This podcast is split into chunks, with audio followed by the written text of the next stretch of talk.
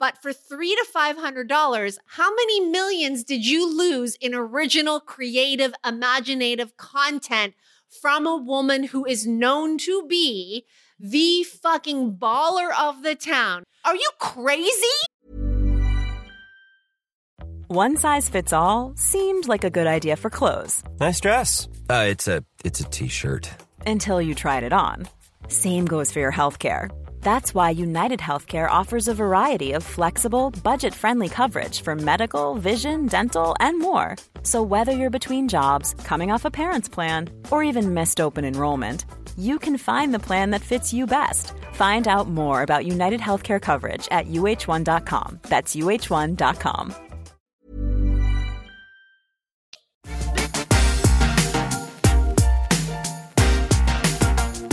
Hi, I'm Lainey. I am the editor of LaineyGossip.com, a talk show host in Canada and an entertainment reporter. And my big dilemma, because that's where we are now in 2020, is should I get an Instant Pot? I'm Duana Taha. I am a television screenwriter and producer. And the easiest way to get me excited about something is not to ask me if I'm excited about it. I like to be surprised. On this episode, we discuss Shonda Rhimes.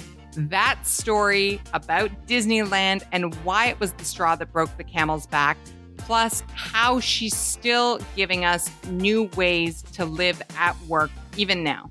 And then Borat. I think, while I have complicated feelings about Borat. This art form and the sacrifice required to get to his greater goal, whatever that is. What does it take Sacha Baron Cohen to be and live that guy? And is it something that we should be applauding or turning away from? This is Show Your Work.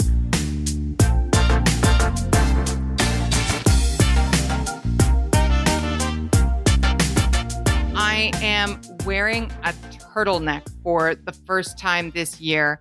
That is my marker of winter. Well, I broke that seal five days ago. But excuse me, you have an instant pot? No, I don't at all, but I'm surprised that you don't. Oh, I thought that you had one, and that's why I was like, anyway, I've been reading up on whether or not to get it. And uh, what scares me is that everything, every recipe that I have read that involves an Instapot involves some sort of step where you have to release the air and that's it. I'm out. I'm like I don't need a science project. Cooking is already like the whole thing a science project. What is this having to release the air, Duana? I don't even know. First of all, I only learned maybe three weeks ago that an instant pot and a crock pot are two different things, and that some crock pots can instant pot at the same. Maybe I don't know. Can an instant pot and a crock pot do it at the same time? Can you be a two in one? I I don't think like the whole point of a crock pot is long. The whole point of an instant pot is it's instant, right? It can do what a crock pot does, but like in a much shorter amount of time. Um I and and more stuff, right? Like you can boil eggs in it. You can do a million things. Um I will tell you this and this is not like a cute cool thing to say. This is actually true. Um I feel like instant pots came on the scene when I still had like a baby and that thing that you talk about releasing the air, to me, I was like, oh, so you have to burp it. And the idea of burping like an appliance when I was burping a human is what made me sign off forever. And the thing, here's the thing like, uh, I love, like, you guys know that I love when people send us mail, but sometimes you hit on like a weird, um like zone of of you don't know what people are going to respond to and i fucking know that the instapot crazies are going to come at us like mad. They're going to be like no you just have to do it like this and i made the most delicious chicken lasagna and i blah blah blah blah blah. Like i don't know. If you have instant pot emails please send them only to Lainey. i i i i don't need kitchen guilt please. Well i haven't gotten it. It's just that that's where like that is my self-care as I've talked about. Cooking has been my self-care. We are in month what? Fucking 8 of this you have shit. to stop counting. Okay. You've got to stop counting. Whatever. We are still in this fucking fuck shit. The only thing that I can do to alleviate the stress for myself is cook. I cook so much. I bought a fucking donut pan and made donuts like the other week. Now I'm Yeah, I saw that, and none of them made their way over here. I was not impressed with that. So I, well, this week I baked cookies. That's why. This is what I mean. This week I baked cookies. When you know how I used to during my free time browse the internet, I used to read intellectual articles, I used to educate myself. These days, my free time online is looking up new recipes. What should I make next? I don't repeat any recipe within three weeks. That is who I am now. So all these new recipes I'm looking up that I'm interested in involve an Instapot. And I'm like, oh shit, do I need a fucking Instapot? Hey, can you take a picture of me? I kind of like this vibe. No, I I'm sorry. I'm not really listening to you because I uh, I had to pause screen. and screenshot. I already did. You stepped on my joke. Yasa, Okay. keep all of this in because I want everybody to know that I tuned out about the food talk because she was pulling at her hair with like anxiety. And then halfway through pulling on her hair with anxiety, got like kind of into the image of herself. She looks like, like, like the image of what you would think like uh, Matilda or Pippi Longstocking would look like I on the front of a children's Coachella. book. Yeah, no, it didn't. Uh, the Coachella is fine when you're not yanking on your hair out of anxiety. Anyhow, we will throw that picture up. I, I listen. Buy yourself all the treats in the kitchen if you like it. Like, I here's what I don't understand. If you love the cooking and it is your self care and so forth, um, then why would you not buy it? Just buy it. Have it. Have a thing. I'm afraid to use it. I don't know what this uh, burping a baby situation is with the the the Instapot. I'm a, every time I read that in the recipe, I'm like, I'm not fucking doing that. I'm gonna get it wrong. It's enough to like work with yeast and instant yeast, and having like that kind of anxiety. I, I imagine that me waiting for it to burp or burping it is gonna give me the same kind of anxiety. And remember, this is about self care. I don't need it. Don't need it. I, I I literally have nothing to add to this conversation. I'm I'm I'm out. I, I God be with you. Bring me some food. Don't be surprised if uh, at the end of COVID, I open up a restaurant. That's all I'm saying. I yeah, I mean, maybe the time is now, man. Like maybe the time to have a side hustle is is now. You cook up some shit, you drive it around to some some people, yep. um, door drop. Yeah, we'll see. Did you see that article about uh about the woman who started a a pasta, a fresh pasta shop during COVID? And she makes like these beautiful, intricate little pastas, like fresh pasta, but beyond sort of the normal shapes. They look like presents. They look like medallions, and it looks deeply meditative. What is it in yeah, Canada? yeah. I'll send it to you. Yeah, Okay. and I guess we'll post it since we're talking about this to everybody. Yes, we should support this woman's work. It's more valuable than my fucking kitchen work. Anyway, but you'll get your donuts next week. Shall Appreciate we? it.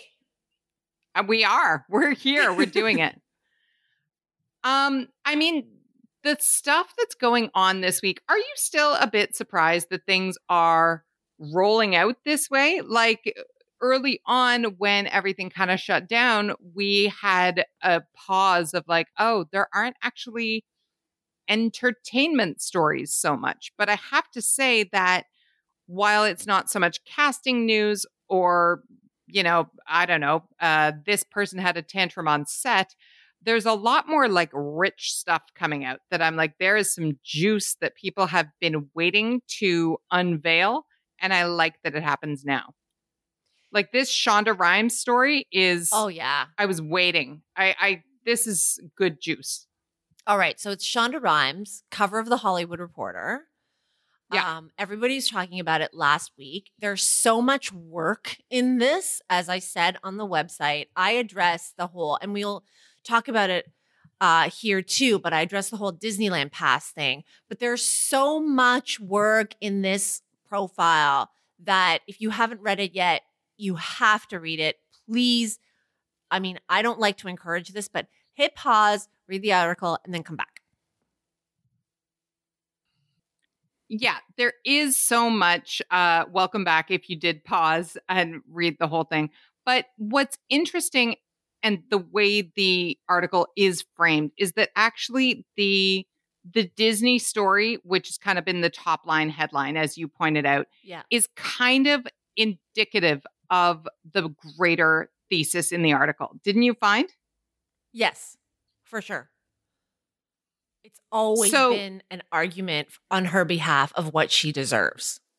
Well, yes and no, right? Because, I mean, where do we begin here? Uh, if we put aside the Disney thing for a second, because it is juicy and I do want to dig into it, what was this is how we usually ask each other what was the thing you loved most in this piece or that jumped out at you most? Oh, for me, it was when she was talking about Netflix culture and she had to get used to it. I that part made me laugh, and I love that so much. Right. She complained about the fact that they require a full season of scripts before they give uh, any notes or a, a season order kind of thing, which is Netflix standard, but not that standard. And that she hates giant meetings. And they were like, tough shit. That's right. She hates like meetings where dozens of people sit in on whatever a creative call, and she's like, ah, "I'm an introvert. I don't want to do this." Um, yeah, and uh, there's two things. People always say that Netflix doesn't give as many notes, or at least isn't as interfering as you know conventional networks, CBS, ABC, and NBC. But they do, yeah. You have to give the whole arc of the show, or at least show them where you're going with everything before they're like, yeah, yeah, we're on board with this. And then they won't like give you the small notes on the minutia. Like, we don't like this person's hair, and why does she do this? As you shoot episode to episode, or you write dialogue by episode. Um, but they do want to see the whole, like the unfolding of everything all at once. Yeah. Right. And one of the reasons for that is that um, one of her complaints was, oh, that doesn't leave any room for actors' performances. So, Mhm. this is a thing that writers talk a lot about, that it, especially more in the old days, you have uh you know something going on and then in episode 3 or 4 or whatever when you're watching the dailies literally the daily footage that's coming back you see a spark or chemistry or something between uh, the two performers that you then can write to. But here's what's interesting. Uh, I don't know if there is an episode order number for Bridgerton. Uh, I'm not sure how many episodes we're getting, but even that philosophy on Shonda's part, like, let's just blanket statement Shonda Rhimes is a fucking genius, and nobody can argue with that. Like, there's a reason that we are talking about her in these vaunted terms. She knows what the fuck people like. But she has had these long seasons of 22 episodes of Grey's Anatomy over and over and over to implement that stuff, or 13 episodes of Scandal, or whatever, that you just don't have the same room to do in eight episodes. You can't get distracted in eight episodes and then course correct. You have to tell a much more clear story from beginning to end. It's not that I don't think Shonda Rhimes is eminently capable of that, but I can see where um, that is something that you do have to adjust to. It's a different kind of writing. Yeah. So that was my favorite part. Well, what about yours? My favorite part uh, was that uh, there was an award ceremony in 2018. I'll scroll Mhm. to find the exact name of it. And she kind of, uh, you know, has been pushed and gulping and all the rest of it. And finally says, uh, I, I'm just going to say it. I, I am the highest paid showrunner in television, um, which sounds great, right? Um, that she did this. It was the Elle Woman in Hollywood event, which I think we've talked about this before uh, because it was such a an inspiring speech, and Yeah. she was the luminary. Um, and so she, you know, she said, "I am the highest paid showrunner in television." But what is most interesting to me is that she was frantically calling her lawyer, going, "Is this true?" If this is Are you how it reads. Is it true? She asked for the umpteenth time. And he was like, Yes, Shonda, I don't know why you're asking me this again. And I was like, But are we really sure? And uh, are you sure? And he was like, Shonda, stop, just stop. So that to me is my favorite part because the reason that Shonda Rhimes is as famous as she is, beyond being a fucking phenomenal and prolific showrunner, she is living her imposter syndrome right out loud, right in front of all of us. And I I think people can relate to that in a way that uh, you know we don't want to hear maybe from actors or that doesn't feel sincere in the same way. Shonda Rhimes is a business fucking mogul, but she's not seducing 10 people left, right, and center. She's not power snapping uh, her way through meetings in a way that we see. And so I feel as though her confessions of this is when I felt inadequate, this is when I didn't know if I was allowed to say this or that thing, feel that much more authentic. And yeah, and in that story, the in the lead up to that, Ryan Murphy was in the audience. Ryan Murphy signed his Netflix deal after Shonda did, and the reported fees, like she was 150, he was 300. He, in the headlines at least, kind of like eclipsed her in in the actual stated fees but you know what people weren't reporting was that she was getting back end on all that which would amount to the fact that she is going to be or is already the highest paid showrunner in the business. And so for her she was like fact checking herself number 1 but having him in the audience when he was getting the bulk of all that coverage and she was just a footnote to that story. You know, when like all these deals were happening with Netflix and they were signing her and they were signing him and other people, um, she was, you know, she was in this moment where she was like, I'm at this event and I'm so uncomfortable taking credit. And it's not about bragging, it's about stating fact. Fact, I am the highest paid showrunner in the business. Right. Um, and then, but that's kind of what I mean. The, to say that baller thing in front of Ryan Murphy. And by the way, I just need to clarify that the that 150 versus 300 that you're talking about, that's million. 300 million. um 150 million. But that even after you say such a baller thing like that, that you then like go and curl up like any of us after a cocktail party, being like, Did I say the wrong thing? What is it weird? I'm so scared. Um, and I love that because later in the article it says, you know, those who've worked with Rhimes or watch her closely say her assuredness can be as inspiring as it is jarring, as you rarely see women speak so bluntly about their own value. And so I think the reason that that's my favorite thing is you can be both.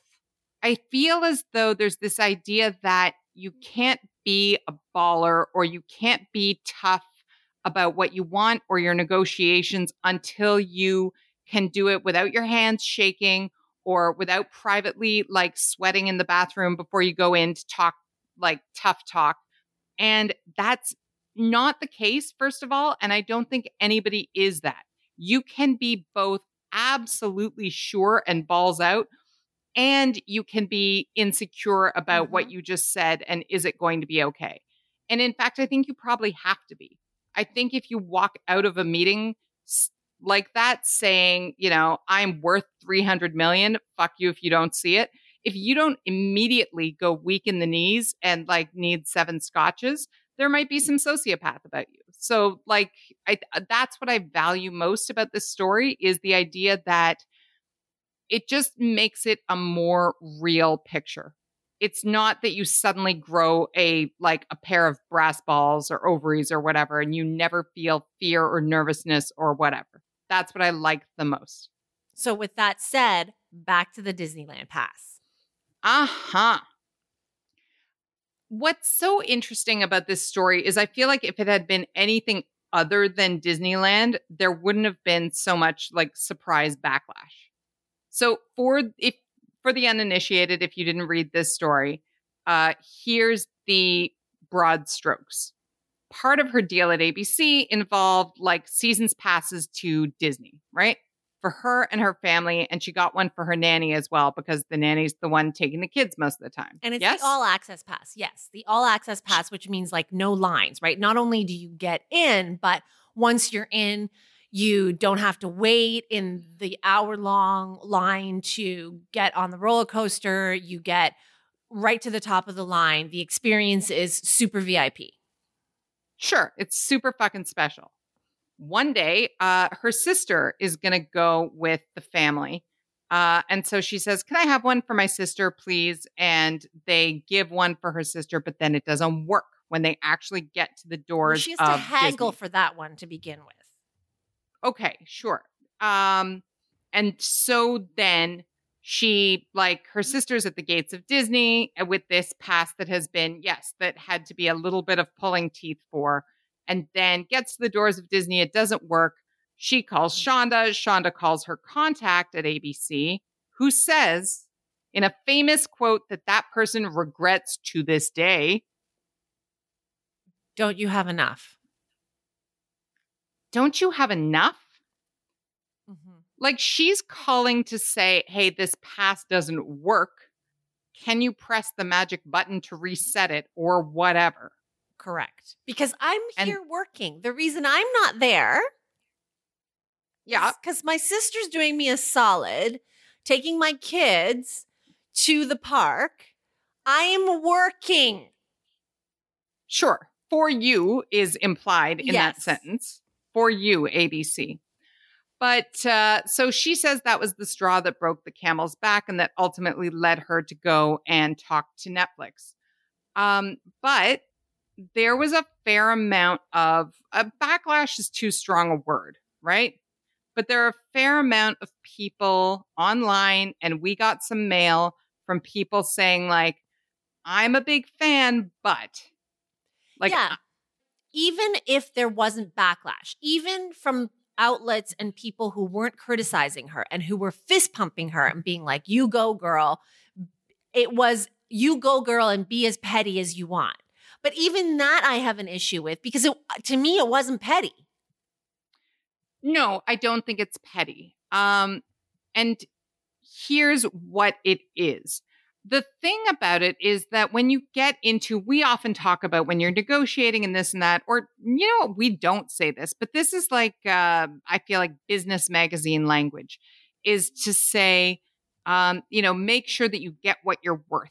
Make sure that they show you what you're worth, right? How important you are. And then when you get into a negotiation, you try your best. You say all the things, um, particularly if, like Shonda, you're doing it through reps and things like that, right? You're you're loading them up with all the information to say all the things, but they can always come back with, oh, but here's this, here's that, here's the like all the stuff that makes that not reasonable or fiscal year, blah blah blah. Like they can kind of throw architecture back at you, right? Yeah. The reason that this is to me um, the straw that broke the camel's back is because this made it clear how valuable she was to ABC or wasn't, Mm-hmm. right? Yep. This is what it is. No matter how you slice it, I don't care if that fucking pass is paved in gold. It's it's nothing for them to press a button and give her sister the red carpet all day, all month. It is literally four minutes out of that dude's day. It costs them nothing. Absolutely nothing, not in effort and not in money. And so that's when it becomes clear what it's worth, right? Yep. And the thing is, is that we've gotten some emails, like in response to my writing on it, saying, you know, Lainey, it's part of the contract. What she was doing was asking for more over and above her contract. Her contract specified two passes. I don't care. No, because In Hollywood, like- they do things outside of the contract all the fucking time. I don't care. So not only does it cost them nothing, but even if you think you're not going to be able to make it work, let's just say for the sake of fucking argument that for some reason the ABC executive is like, I I've been told under no circumstances I can do this. Treating her that way in the moment tells you how they truly feel about you. Instead of saying, yes, of course, we'll work it out. So she gets back on the phone with her sister and says, it'll be handled in five minutes. Uh, and then they can bitch about her later, whatever you want to do. They actually disrespected her to her face in that way. Those are the ways that you that you go, okay, it's not about the money, it's not about the whatever. This is actually how they feel about me. And I am willing to bet, look, it's a good story, right? I'm willing to bet any amount of money that that was not the first time she had had some sort of response like that. I Right? agree. I totally agree. the fact that this happened also during negotiations, when clearly what she's saying is they lowballed her, that she says that there was an executive determined to lower the amount that she and her agent were asking for. And then this happened during that process. It was about like, you have already asked us for this amount of money to continue your contract after you've created multiple t- like multiple hit shows for us you lady you're asking for a little too, too much this is the straw that broke our back uh this is where we say no to you. You know what i mean? Sure that's a great theoretical philosophy assuming that she was going to be like oh i'm sorry i'm cowed i'm going to i'm gonna whatever. But this is the thing she costs what she costs and i want everybody to remember this. If you are doing a job no matter how small or or low profile if you are doing a job that it takes longer than 10 minutes to describe to somebody else, if you are doing a job that is an amalgamated job of two people because your coworker left and they didn't replace them, if you are doing a job that you know you're the only person in your office who knows how to operate the software, then you cost what you cost. Because if you leave, if you say, I want this, and they say no, and you say, fine, fuck you, they're going to have to hire two or three people to replace you and they're going to feel shitty about it after the fact. That's not always comforting. We all have to eat, but you cost what you cost and she costs what she costs. Look, and that's certainly, we're talking about a huge corporation here. We're talking about ABC owned by Disney. We're not talking about a small business. You know what I mean? Like, no, you know, and we're talking to the people like many of you out there who work for a major firm, who work for a major company, and you know their finances. You are seeing around you that your company is acquiring this or spending money on that, and you are asking for whatever a 10% raise, a 5% raise, a 15% bonus, whatever. We are talking about those circumstances, understanding that this is show your work and many we hear from many of you you run small businesses out there. And listen it is hard for small business right now. It always has been and especially in the time of covid. What we're talking about though is for a lot of people out there you are at the behest of the man the corporation these people who are run on the stock market the shareholders who are constantly getting bonuses. This is what the situation is our lives for for better or worse are are like we are beholden to those people or those Absolutely. entities and look even in a small business if you know if you are the manager in all but name and money if you leave they have to hire a manager it's uh, i'm not saying you have to take everybody to the bank but we still have to just just be aware from a from a, a dispassionate eye try to be aware of your value. The other thing though about this is that when you say these are big huge corporations there are a lot of people who would say well so is she a big huge corporation? She could afford uh, one of those extra passes whatever it's a drop in the bucket that kind of thing right? There are a lot of people who who were like over a disney pass over a whatever no matter how special right? And there are two things here. First of all, it's it's violating the spirit of the thing because what I'm sure that what the line item in the contract was was, you know, lifetime all access passes for Shonda and family to go to Disney, right? Right. So first of all, you're going to nickel and dime her because, uh, like she doesn't have a spouse, because like she ha- her family works this way, that her sister is there, whatever. But secondly, it's like it's part of the agreement. I kept trying to think of the perfect simile to kind of compare this to, right? And to me, it's kind of like if you are renting an apartment and you and your landlord agree on a price, right? And you pay whatever you pay for that apartment $2,000 a month or something. That's an agreement between you. And then separately you say, hey, uh, listen, um, two of the windows just blew out uh, in the house. You know, can you let me know when you want to fix them or whatever? And the landlord says, don't you have enough? don't you have enough windows? Like, that's what we're talking about here. The windows are part of your rental agreement, they're all a package. It's not a question of whether asking for a better window or another window is greedy or whether you just broke one last month or whatever it is. Part of the agreement between landlord and renter is they're responsible for the windows. Imagine them saying, Don't you have enough? The point is not whether she could afford it or whether you could afford to replace your own windows. The point is that that's the agreement. I don't know if that's the perfect analogy, but it's the closest one that I could come up to to point out to people that this is not about greed. It's about making whole what was what was agreed upon. Yeah, I, you know, and that is listen, I appreciate your effort to try and look for an analogy. For me, I'm not even bothering with an analogy. To, to me, if I'm looking from a show your work perspective on ABC's behalf, I'm like, you nickel and dimed over a pass that was worth, let's call it generously, 300 to $500. Sure.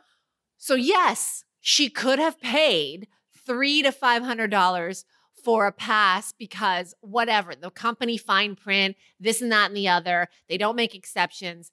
But for three to five hundred dollars, how many millions did you lose in original, creative, imaginative content from a woman who is known to be the fucking baller of the town who gave you Cristina Yang, who gave you Olivia Pope, who gave you these characters that you make back millions, if not billions. She she cited here two billion dollars in revenue from a show your work business perspective, if you're fucking Disney, you did that over three to five hundred dollars. Are you crazy? Uh, yeah, absolutely. And it's about saving face and ego and all the rest of it. And you're exactly right.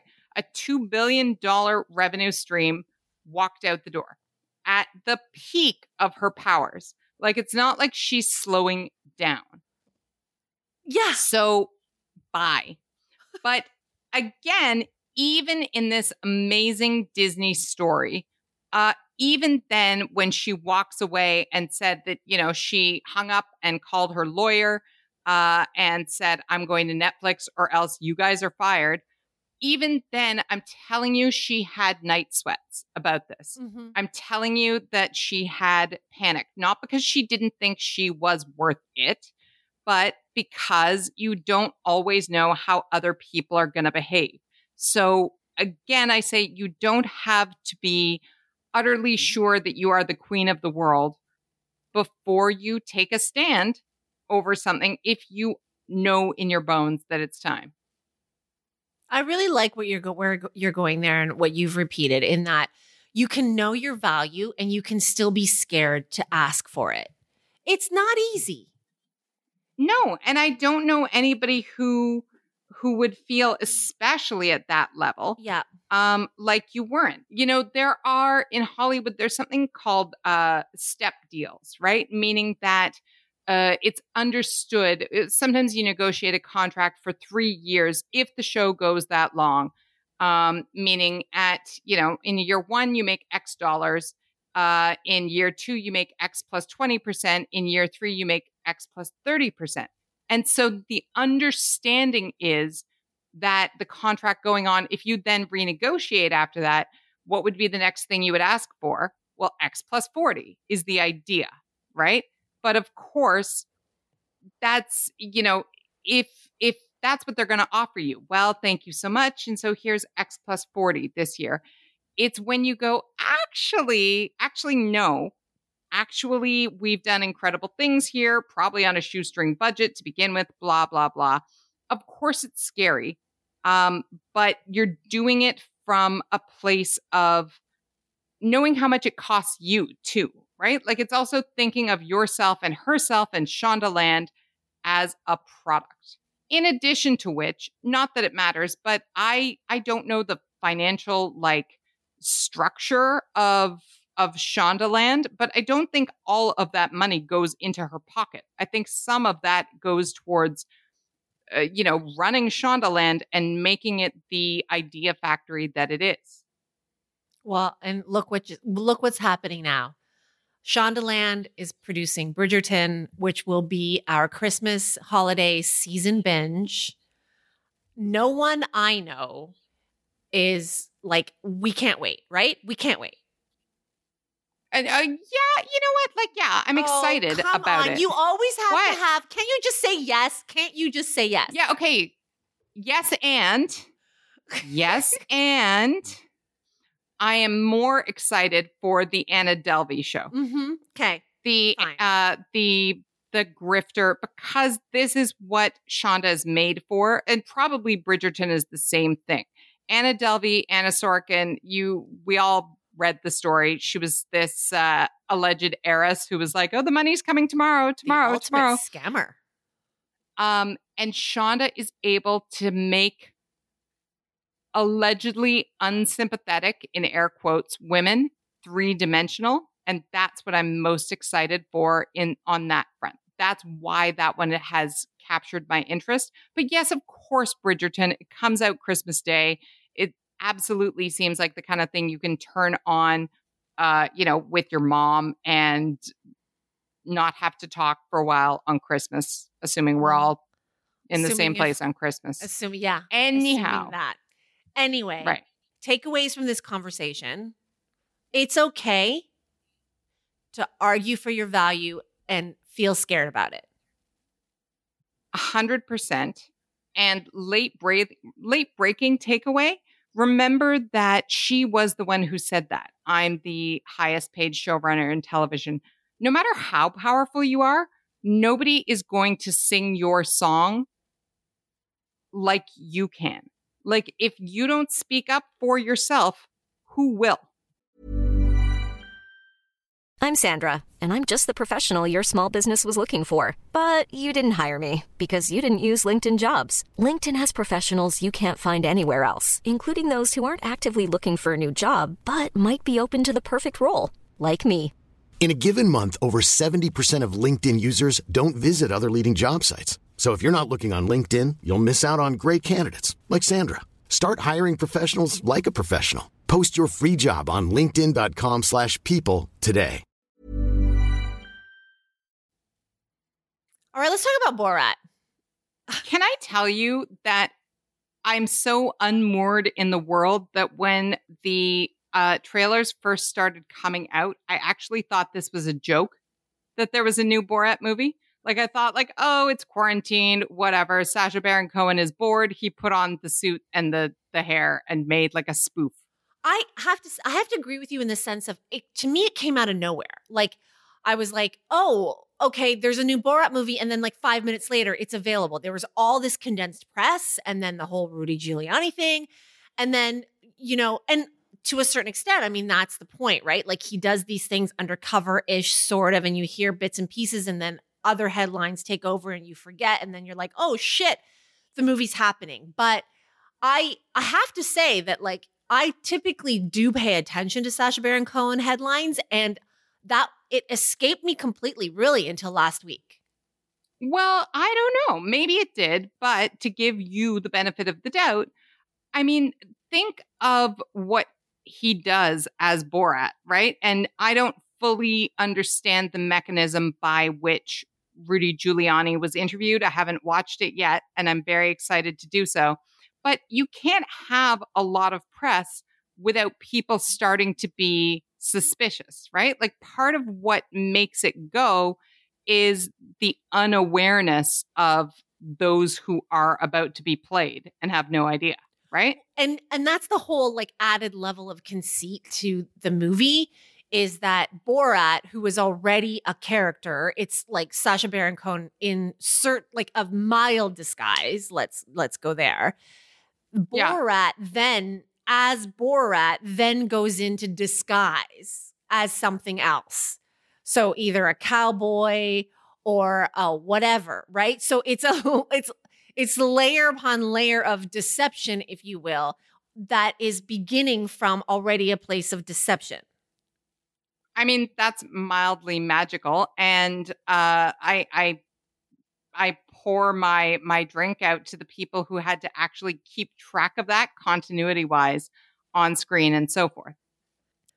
So there's been a lot of controversy and headlines about the whole Rudy Giuliani bit, which happens near the end of the movie. Um, so Right. for those of you who've seen it, you know what I'm talking about. For those who haven't seen it, I'm sure you have heard about it. And the gist is is that in the story, Borat has a daughter. Um, and Borat's daughter poses as a journalist who invites Rudy Giuliani, a Russian journalist, because we know the Russian Uh huh. Uh-huh. conspiracy theories, who and she, as the journalist, interviews Rudy Giuliani in a hotel room. When the interview wraps, the daughter and Rudy Giuliani end up in the bedroom where she is seemingly removing his microphone and pulling his shirt out. And then he reclines on the bed and has his hand down his pants. He says he was just readjusting his clothing. Borat, Sacha Baron Cohen, is basically dot, dot, dotting it. You draw your own conclusions. Um, and uh, then Borat bursts in and says to Rudy Giuliani, What are you fucking doing with my 15 year old daughter? And then they beat it and they run away. I mean, I want to say right, like I'm agreeing with what you're saying, but I just need to actually process for a second. Sure. Um, again, I knew this. Again, like it's already been spoofed on Saturday Night Live, the whole thing. But I just can we just sit with that for a second? I don't want to, but okay. well, because it we're also in this weird fucking time wherein what could have been just a prank becomes like incredibly shockingly like timely in the worst way possible like this is the worst possible time if you are somebody who cares about like the integrity and sanctity of Rudy Giuliani um for this to come out right? Like Yes. almost psychic prescient level timely. So that is like it's what do you think his brain is Sacha Baron Cohen to be able to accomplish this kind of subterfuge that's also wrapped in comedy. Look, I uh, there are so many I have so many conflicted emotions about Sacha Baron Cohen, this Borat character. Um, what I used to find funny 15 or more years ago, what we're learning isn't funny, isn't cool. Um, and and that whole conversation. And then on top of that, there is like a show your work discussion about the commitment required um what kind of preparation and planning because you know of course when they're setting up this scenario it's unscripted. They actually don't know what's going to happen. The fact that it happened the way it happened and giuliani's hand ended up down his pants is not something that he could have foretold. What they did was they set and laid out the conditions to make for a potentially awkward, incendiary, scandalous situation. But they don't know, right? Going in, they're just like, oh, fuck, yeah, we conned him into this interview. We scammed our way there. Let's see what happens. But your reactions as a performer, as an artist, it's the ultimate improv, isn't it? Eh, absolutely, in the moment, yes, it's the ultimate improv. And to further extend that, like in some ways, Borat is a version of, you know, uh, the real housewives, right? Or the bachelor.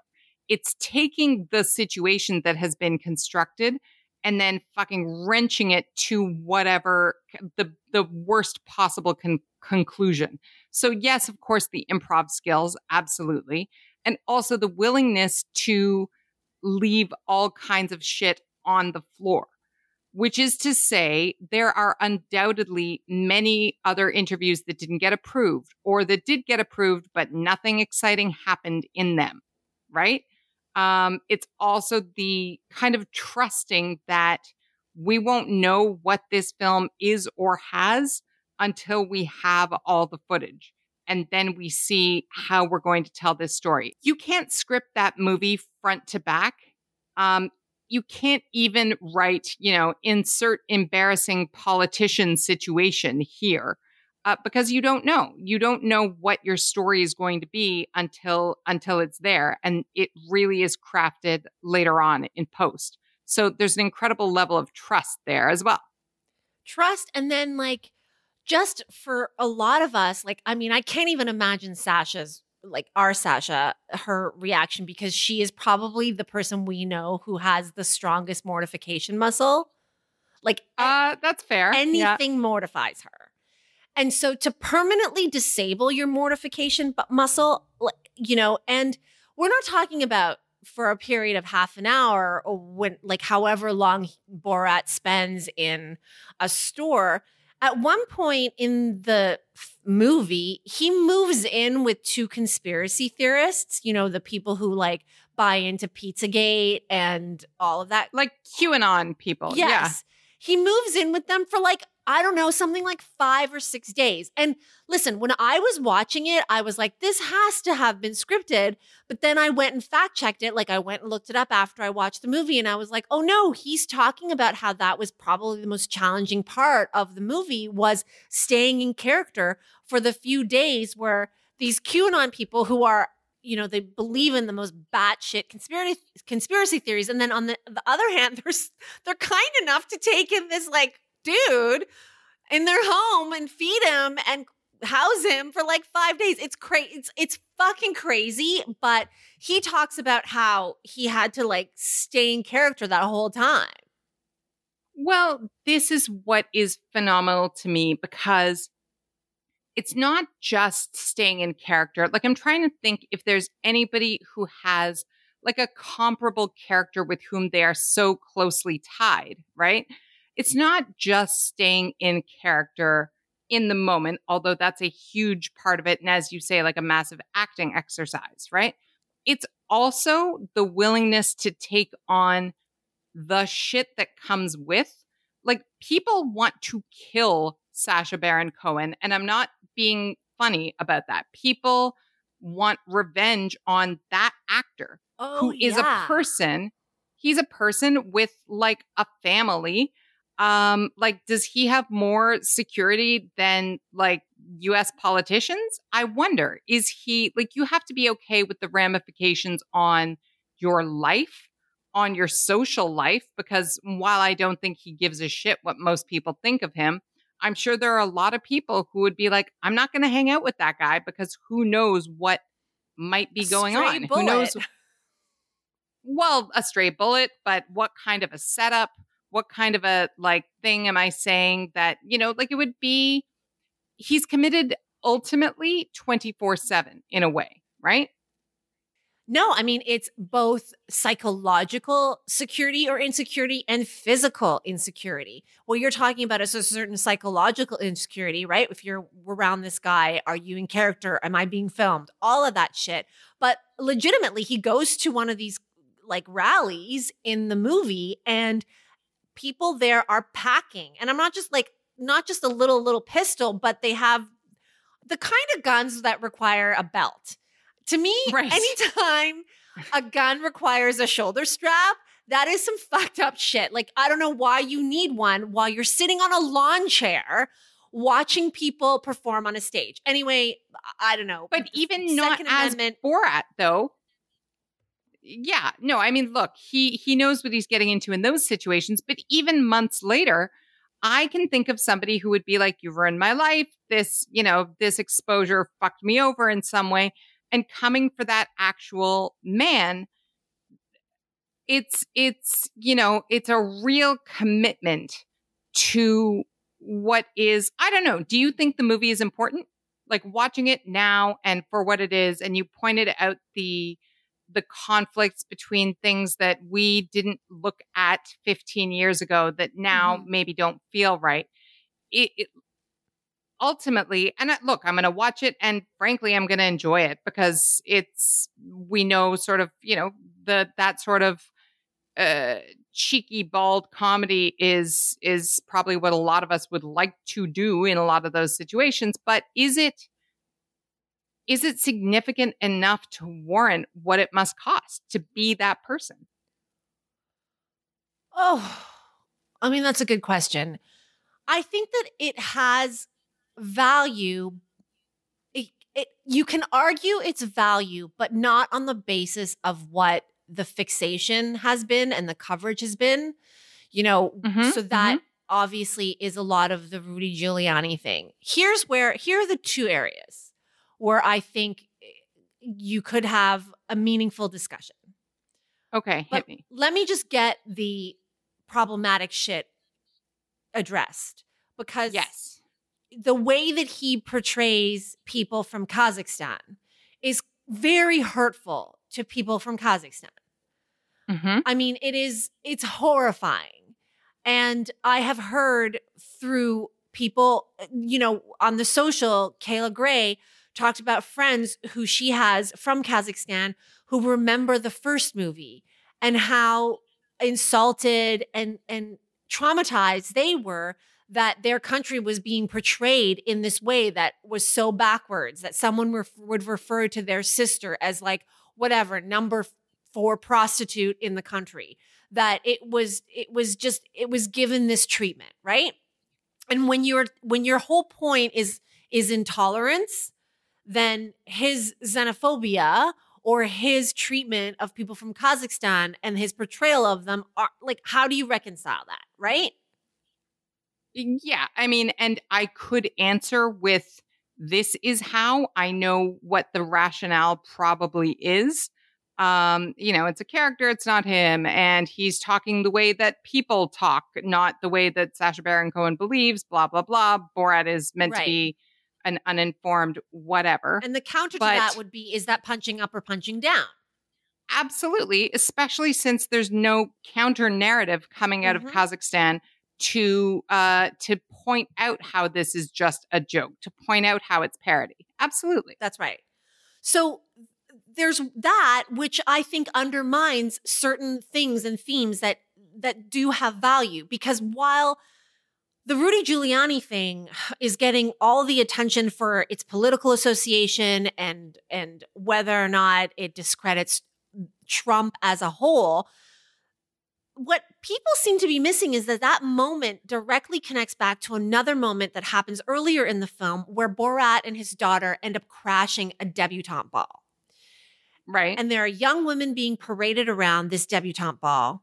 They're all in the prime of their whatever, right? It's a Marketability? Is that where you're going there? Correct. And they're all being assisted or not assisted, but accompanied by their fathers. So these older white gentlemen. And Borat then has a conversation with these older white gentlemen who are all of the Rudy Giuliani ish age, maybe like five or six years younger, who are gross, who Yep. speak about women um, in in terms of dollar value, in terms of what they can what what they would what they would spend on them, what they would spend on a night with this woman, and we're talking now about Epstein, right? We're talking about the exploitation of women. We're talking about women as property. We're talking about women and their marketability, as you just said, in these debutante balls. And that is something worth discussing. You and I certainly care about that, that we are in 2020 and these things are still happening to girls. And that these men who are very wealthy, very influential, at least in their local, communities, this is a debutante ball somewhere in fucking, I don't know, Texas, have control over women in this way. I wish that that could be a, a takeaway from his film. That kind of sinister, I mean, all misogyny is sinister, but really overtly sinister misogyny. Well, and this is sort of the argument, right? Like this is the big conversation is does the end justify the means, I guess, right? Because here's the thing. Everybody has their own favorite little subcultures, right? That they that they follow or pay attention to if you are obsessed with whatever, TikTokers or this DJ or whatnot. I am obsessed with with cults and uh, the weirdness of fundamental Christianity and so forth. But the thing is, all that fucking weirdness, all that debutante ball weirdness that you're talking about, doesn't see the mainstream light of day, generally speaking, right? And it allows for people to think, oh, that's just fringe people. That's just over here. That's just whatever. Uh, I think that's why uh, Trump rallies on TV are so shocking, right? Because you think, oh, that's just those people wherever. And then you see how many of just there are. Yeah. So the argument might be that without the Borat film, the only way those kinds of things are exposed in the way that you're talking about is in a very earnest and well meaning, but not well viewed, like PBS documentary or similar, right?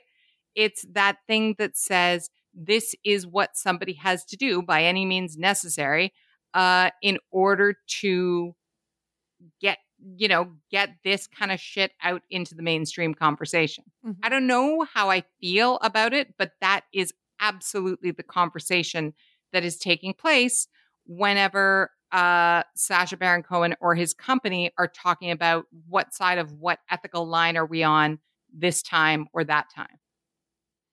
And I guess number two, the takeaway that yeah. remember I said I had two things that you know, yeah. where work is concerned, and we're talking about the work of performance, which we were covering earlier about the commitment, right? The risk that you have to take. So there's one kind of risk where you go into whatever rally and people with like belts on top of guns or strapped to guns are like doing their thing or moving in with QAnon people and the risk to your personal and psychological safety in that sense to people who would you would consider your quote natural enemy?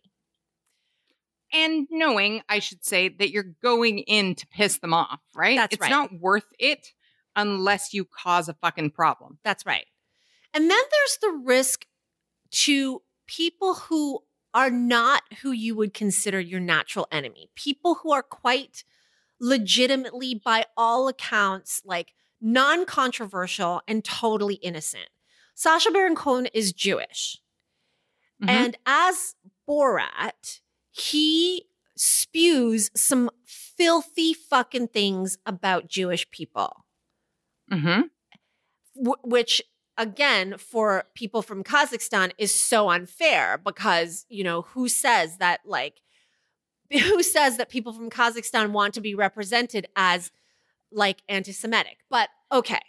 Right, but then I, I I hate to I hate to do this, but then I have to go and say he's he's not saying he is all he's not representing all people of Kazakhstan, right? Like that's why it's one idiot dude. Anyhow, right. I just had to be that asshole being yes. like it's character. I'm back to being an actual informed human in 2020 now. Go ahead. Okay. So, and that's what he would argue, like the art of it, right? But but the real Sacha Baron Cohen is Jewish. Yes. And as Borat, he ends up in a synagogue. And he goes to a synagogue and he speaks to a lovely, the most adorable, sweet, loving woman who is a Holocaust survivor. And mm-hmm. he says to her face in a holy place, the racist, anti Semitic, shitty things that a person who is uninformed, who is disgusting, who is all those things says. He says it to her face and in her presence. Yeah. And, you know, I'm not going to spoil that part for you, you know, but when we're talking about level of commitment and security, I don't know what that does to you for the sake of your movie to in character do that to somebody who's already been through everything. Yeah, I mean, look, I don't know either. I I guess the the I don't know what I I have no idea. What I do know is that he's not ignorant of it, right? Again, we're talking about Sacha Baron Cohen here he's not ignorant of what that effect would be. So I don't know what that looks like. Does he, you know, does he get somebody to cast somebody who, uh, you know, whose children or grandchildren say, oh, such and such a person, once they know it's a joke, will be fine. Or, so and so would love to rip into somebody. Or I honestly, I have no idea. And I'm also speaking from not having sat through that scene just yet. But I have to believe, and you all can yell at me if I'm if I'm wrong here. I have to believe that there's a, uh, some sort of thought beyond can I just be abjectly cruel? Because there are a lot of other people and places to be abjectly cruel with fewer consequences. Does that make sense? Yes, and I think that that's generous. Um, you know, I will say maybe it, yeah. I will say because we're going to get people um well actuallying us. Um Sacha Baron Cohen and the production team apparently say that at some point they did inform this woman, her name is Judith Dim Evans, who Mhm. has subsequently passed away, that at some point, we don't know exactly when, they informed her, which is not his usual style. He usually doesn't tell anybody any fucking thing and just lets them discover themselves on the movie. But Sure. he did, uh, you know, fill her in at some point. We don't know when. Her estate, however, because she's no longer with us, is suing because they object to that section in the film. They filed a lawsuit um, demanding that the interview be cut from the film. Um, and according to the Atlanta Journal Constitution, um, they said that uh, Judith Dim Evans was approached to talk about the Holocaust and had believed she was taking part in a serious documentary. So the estate is suing Amazon Yeah. Prime, the distributor of the film, and so on and so forth. So what I'm saying, I mean, for for all intents and purposes of our podcast and what we talk about, like we're talking about his work, his getting into character, what requ- Yes, what you yes. what what you require to be able to do something like this, and and what you what you sacrifice, I guess. Well, yeah, absolutely. Like we're talking about, um, yeah, what you sacrifice to be, uh, uh, to portray a horrible human, however you justify it, right? Um, in in whatever form, there are. We've certainly heard of people who are doing much less deeply offensive things, saying, "I needed to like." It was hard to get away from that person and all those actions after I'd worked uh, all day being somebody horrible. Um, and I think when you're saying, you know, what it, what you said, uh, what it costs, I don't think you said what it costs his humanity, but that's the implication, right? That's a debate for sure. And also where the work is concerned, I think there's a, a conversation to be had about what does he expect of his audience? Does he expect that all of these people are going to then go and research and thus find out, you know, sort of the the uh like yeah, the story behind that story with uh pardon me, Judith Dim, what was her surname? Evans, Judith Dim Evans. Right. or what is his uh, yeah i would be very curious to know and i don't think we will this is part of the point of the borat persona right he doesn't really show his hand um what is his expectation for the way people will process this etc Well, listen, we don't know him. Um, and this is not my rationale or my justification, but as you did earlier, like you provided what an artist's rationale for a certain thing might be.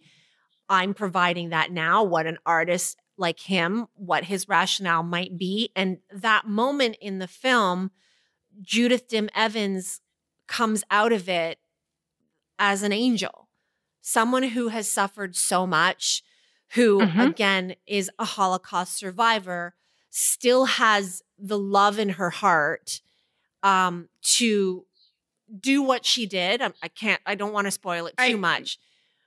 Right. And you know, if there is any takeaway, what his, his artist's explanation can be is that like my hideous character contrasted with her character um, that that is the takeaway the kindness and the the warmth in this person.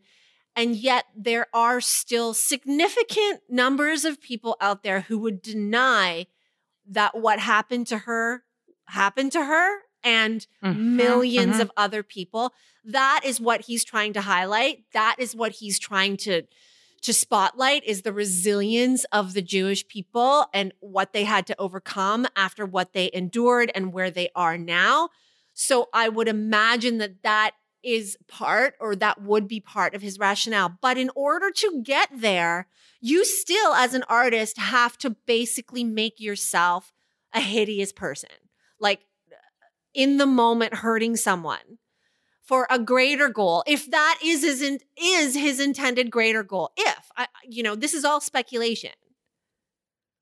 Yeah, it's really interesting because um, it- we're we're being asked to speculate on his greater goal, right? Like the whole point of these films is to wonder after what was that about? And did so and so know about this or that and yeah this is the the double-edged sword. It's fun when it's rudy giuliani. It is uncomfortable and heartbreaking when we have to consider uh, Judith, it also makes me think of, and not to put these uh, these two projects in the same breath, but it makes me think about the controversy around Lulu Wang and the farewell, right? Mhm. Um, because of course, uh, what was what was Nene's real name? um like the actor or like her Uh, actual uh, grandmother her actual grandmother. The uh the controversy for people who might not remember, of course, the plot of the movie is that uh everybody goes home because Nene is dying uh and stages a a wedding as an excuse because she doesn't know. But in the process of the movie being made and then being an Oscar contender and so forth, the real Nene discovered this about herself that she was the topic and the focus of a film. Um, I'm not suggesting in any way that it could have caused as much pain and hurt as uh, the estate of Judith Dim Evans uh, says that it caused her. But then again, what do we know? Um, maybe it did. Maybe there are people who would say it did. We would say, I think, like based on Lulu Wang's portrayal and, and conversations, that the end does justify the means, right? yeah But this is the debate. Do we trust our filmmakers? And if so, you know, do we, how do we take what they give us face value or at the assumed, uh, giving them the benefit of the doubt, I guess? listen these are all things i'm wrestling with after I, I watched the movie a few days ago. I have complicated feelings about this character this kind of art. I don't have an answer but we want to hear from you. What do you think? You know what are you trying to unpack? What are you having a hard time with? Did you watch it? Are you avoiding him completely um, do you object to his portrayal of people from kazakhstan and consider that the ultimate undermining of whatever greater good that Sacha Baron Cohen is doing, and you would rather pay attention to other artists. That too. Give us your views on that. And in particular, if that last one speaks to you, if you say there are other people doing this better, less offensively, less controversially, tell us who. We would love to know um, who else we can look into and spotlight who are doing similar kinds of work.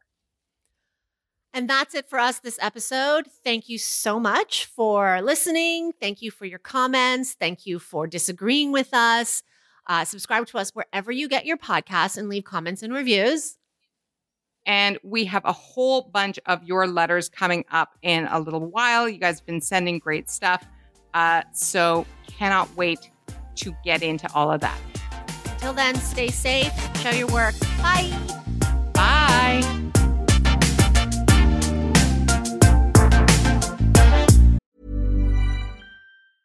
Hey, it's Paige DeSorbo from Giggly Squad. High quality fashion without the price tag. Say hello to Quince. I'm snagging high-end essentials like cozy cashmere sweaters, sleek leather jackets, fine jewelry, and so much more. With Quince being 50 to 80% less than similar brands. And they partner with factories that prioritize safe, ethical, and responsible manufacturing. I love that. Luxury quality within reach. Go to quince.com slash style to get free shipping and 365 day returns on your next order. Quince.com slash style.